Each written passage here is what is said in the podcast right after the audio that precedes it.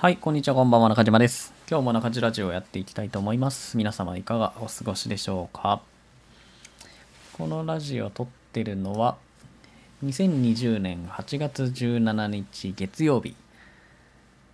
0時52分ですね。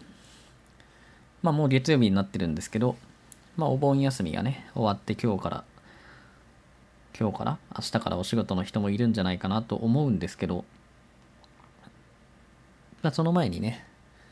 あの、今このラジオを撮る前に僕は生配信をね、してました。まあ、そのブログとかアフィリエイトの話をしていたんですけど、まあ、結構ね、たくさんの人に見てもらうことができて、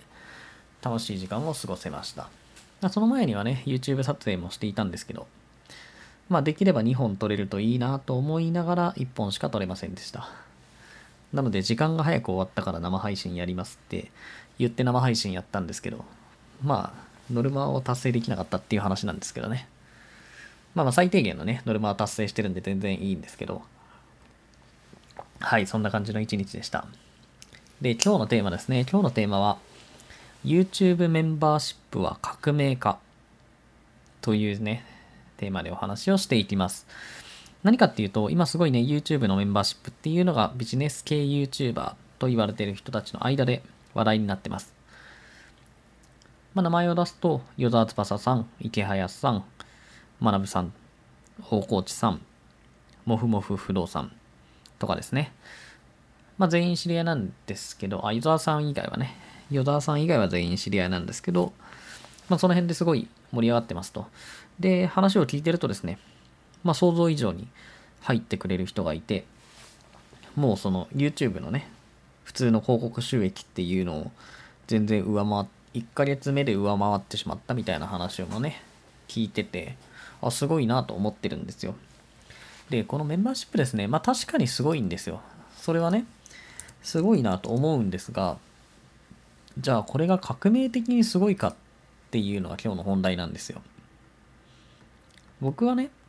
そこまですごくないんじゃないかなとは思ってるんです。はい。で、なんでかっていうのを話していくんですけど、いいと思うんですよ。全然 YouTube のメンバーシップをやることに対して、その批判的な意見も、その全然全くないし、僕いろんな人のに入らせてもらってるんですよ。あの、でもね、ただ言っても、あの、このメンバーシップの収益が YouTube の収益広告収益を超えたからといって、メンバーシップだけに振り切れるかって言ったら、もちろんそんなことはないと僕は思ってるんです。なんでかっていうと、YouTube メンバーシップって言っても有料課金、有料でメンバーシップに入ってくれてる人しか見れない動画なので、そこでいくら動画を出しても、ね、新しい人が増えるわけではないと。で、もちろん、無料動画っていうのを更新していかなくても、今までの動画があるので、視聴回数とかはね、稼げると思うんですけど、じゃあずっとそれができるかって言ったらそういうわけじゃない。まあ、仮に無料動画をずっと上げなければ、どんどん視聴回数っていうのは少なくなってしまうと思うんですが、だから結局、無料動画っていうのは上げ続けていかないと入会者っていうのは増えていかないんですね。今はもちろん、今までの蓄積があるので、メンバーシップやりますっていうと、やっぱりそうやって20万人とか40万人ぐらい登録者がいる人っていうのはガッと集まるんですけど、それが継続的にやっぱり増えていくためには、新しい動画っていうのを上げ続けて、こう、新しいね、今まで自分のチャンネルを見たことないユーザーとかにリーチをしていかないといけないと。で、そうなった時にですね、何が一番気になるかというと、まあ結局は仕事が増えるわけですよ。だって今まで無料動画だけで良かったものをですよ、普通に YouTube メンバーシップをやることで、YouTube メンバーシップの動画を撮らなきゃいけないので、まあ別に動画を撮っていくっていう決まりがあるわけじゃないんですけど、まあ大体の人はね、その有料のメンバーシップ限定の動画とかを公開してるので、ってなると今までの無料動画プラス有料メンバーシップの動画って自分のね、仕事量が増える代わりにお金を得てるってことなので、まあ結局労働収入だよねと思うんです。その、働く時間変わらずに、すごい、あの、収益増えるんだったらそれはそれですごいけど、別にそんなことはないわけで、働いた分収益が増えてるっていうのは全然普通のことなんで、そこまでこれが革命的とは僕は思わないです。で、さっきも言ったんですけど、じゃあ無料動画の本数を減らしたら別にいいじゃないかって言うんですけど、無料動画の本数を減らすとですね、僕は結局そのうち、あの、新規の入会者っていうのがどんどん目減りしてくると思います。まあ、それは当然ね、視聴回数っていうのが減ってくんで、まあ、それがしばらく維持できたとしても、どんどん減っていく、更新頻度を減らせば当然減っていくのは免れないので、そうなると YouTube のね、有料メンバーシップの集まりっていうのも悪くなると。だからどこかで、こうね、あの、水位が止まる。今はすごい調子よくて話題になってるからみんなが入ってくれるけど、どこかでこの入会者数っていうのが止まるタイミングが来ると思うので、まあそうするとね、それ以上には増えていかない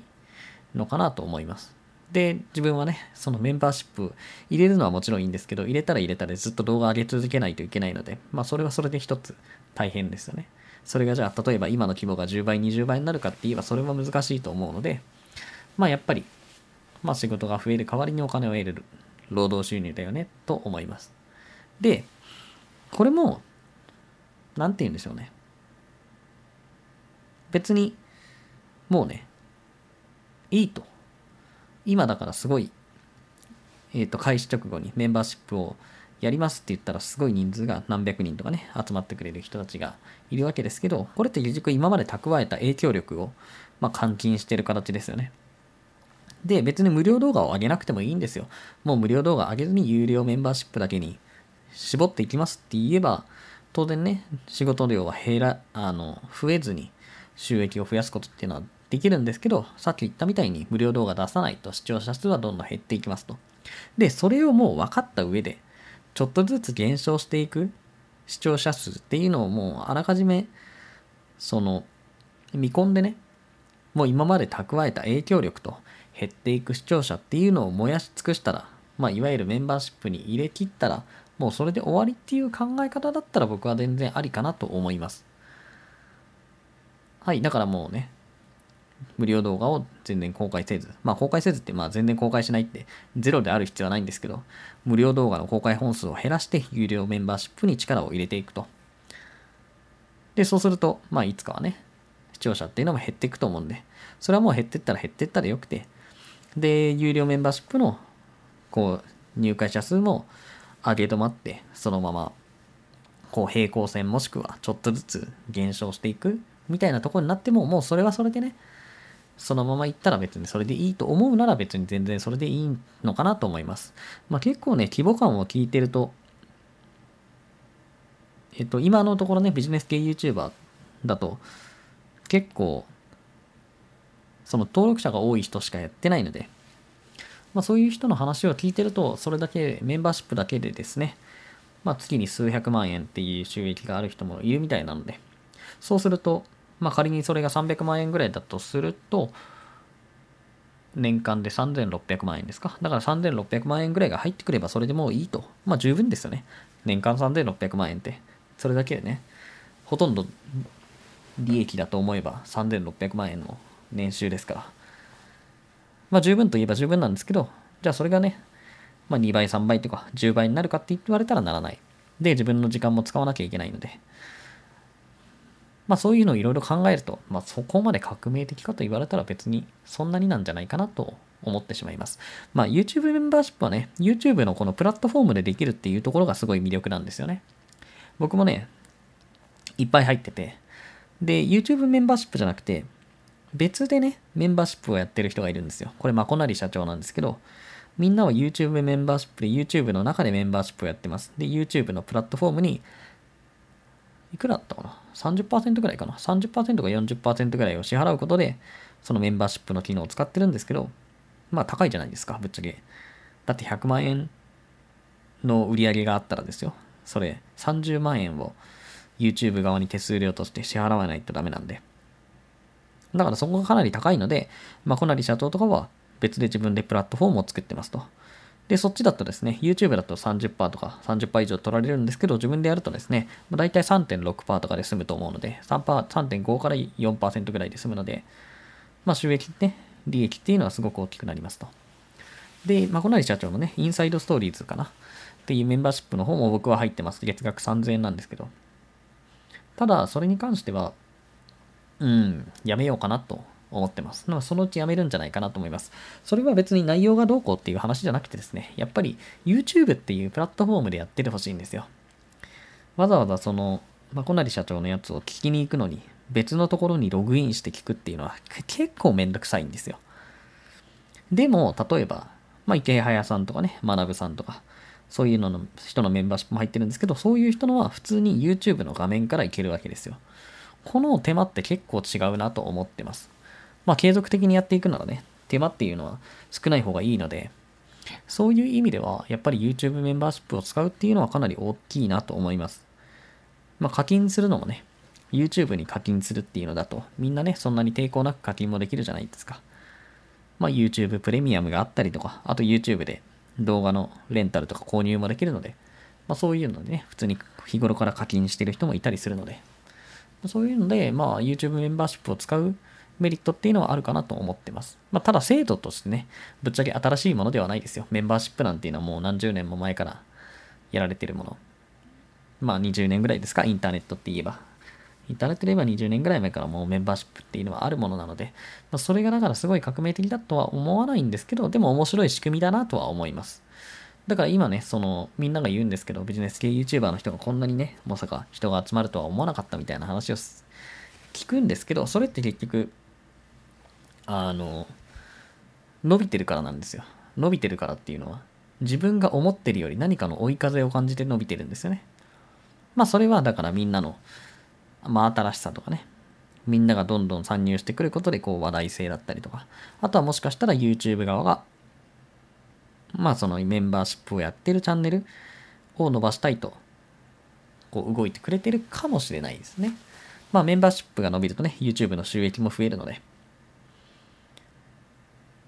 はい。まあでも、最初にも言ったんですけど、全然メンバーシップをディスってるわけではないですよ。僕も YouTube メンバーシップは、まあ、やろうかなと思ってますし、全然いいと思うんですけど、まあ、ただこれがすごい革命的かと、まで言われると別にそこまでかなというね、個人的な意見でした。はい。ということで、今日の中地ラジオは以上になります。また明日配信予定なので、ぜひ時間があれば聞いてください。このチャンネルではブログ、アフィリエイト、企業副業自己啓発などのテーマをメインに扱っています。もし興味があればフォローしてください。ということで皆様良い一日をありがとうございました。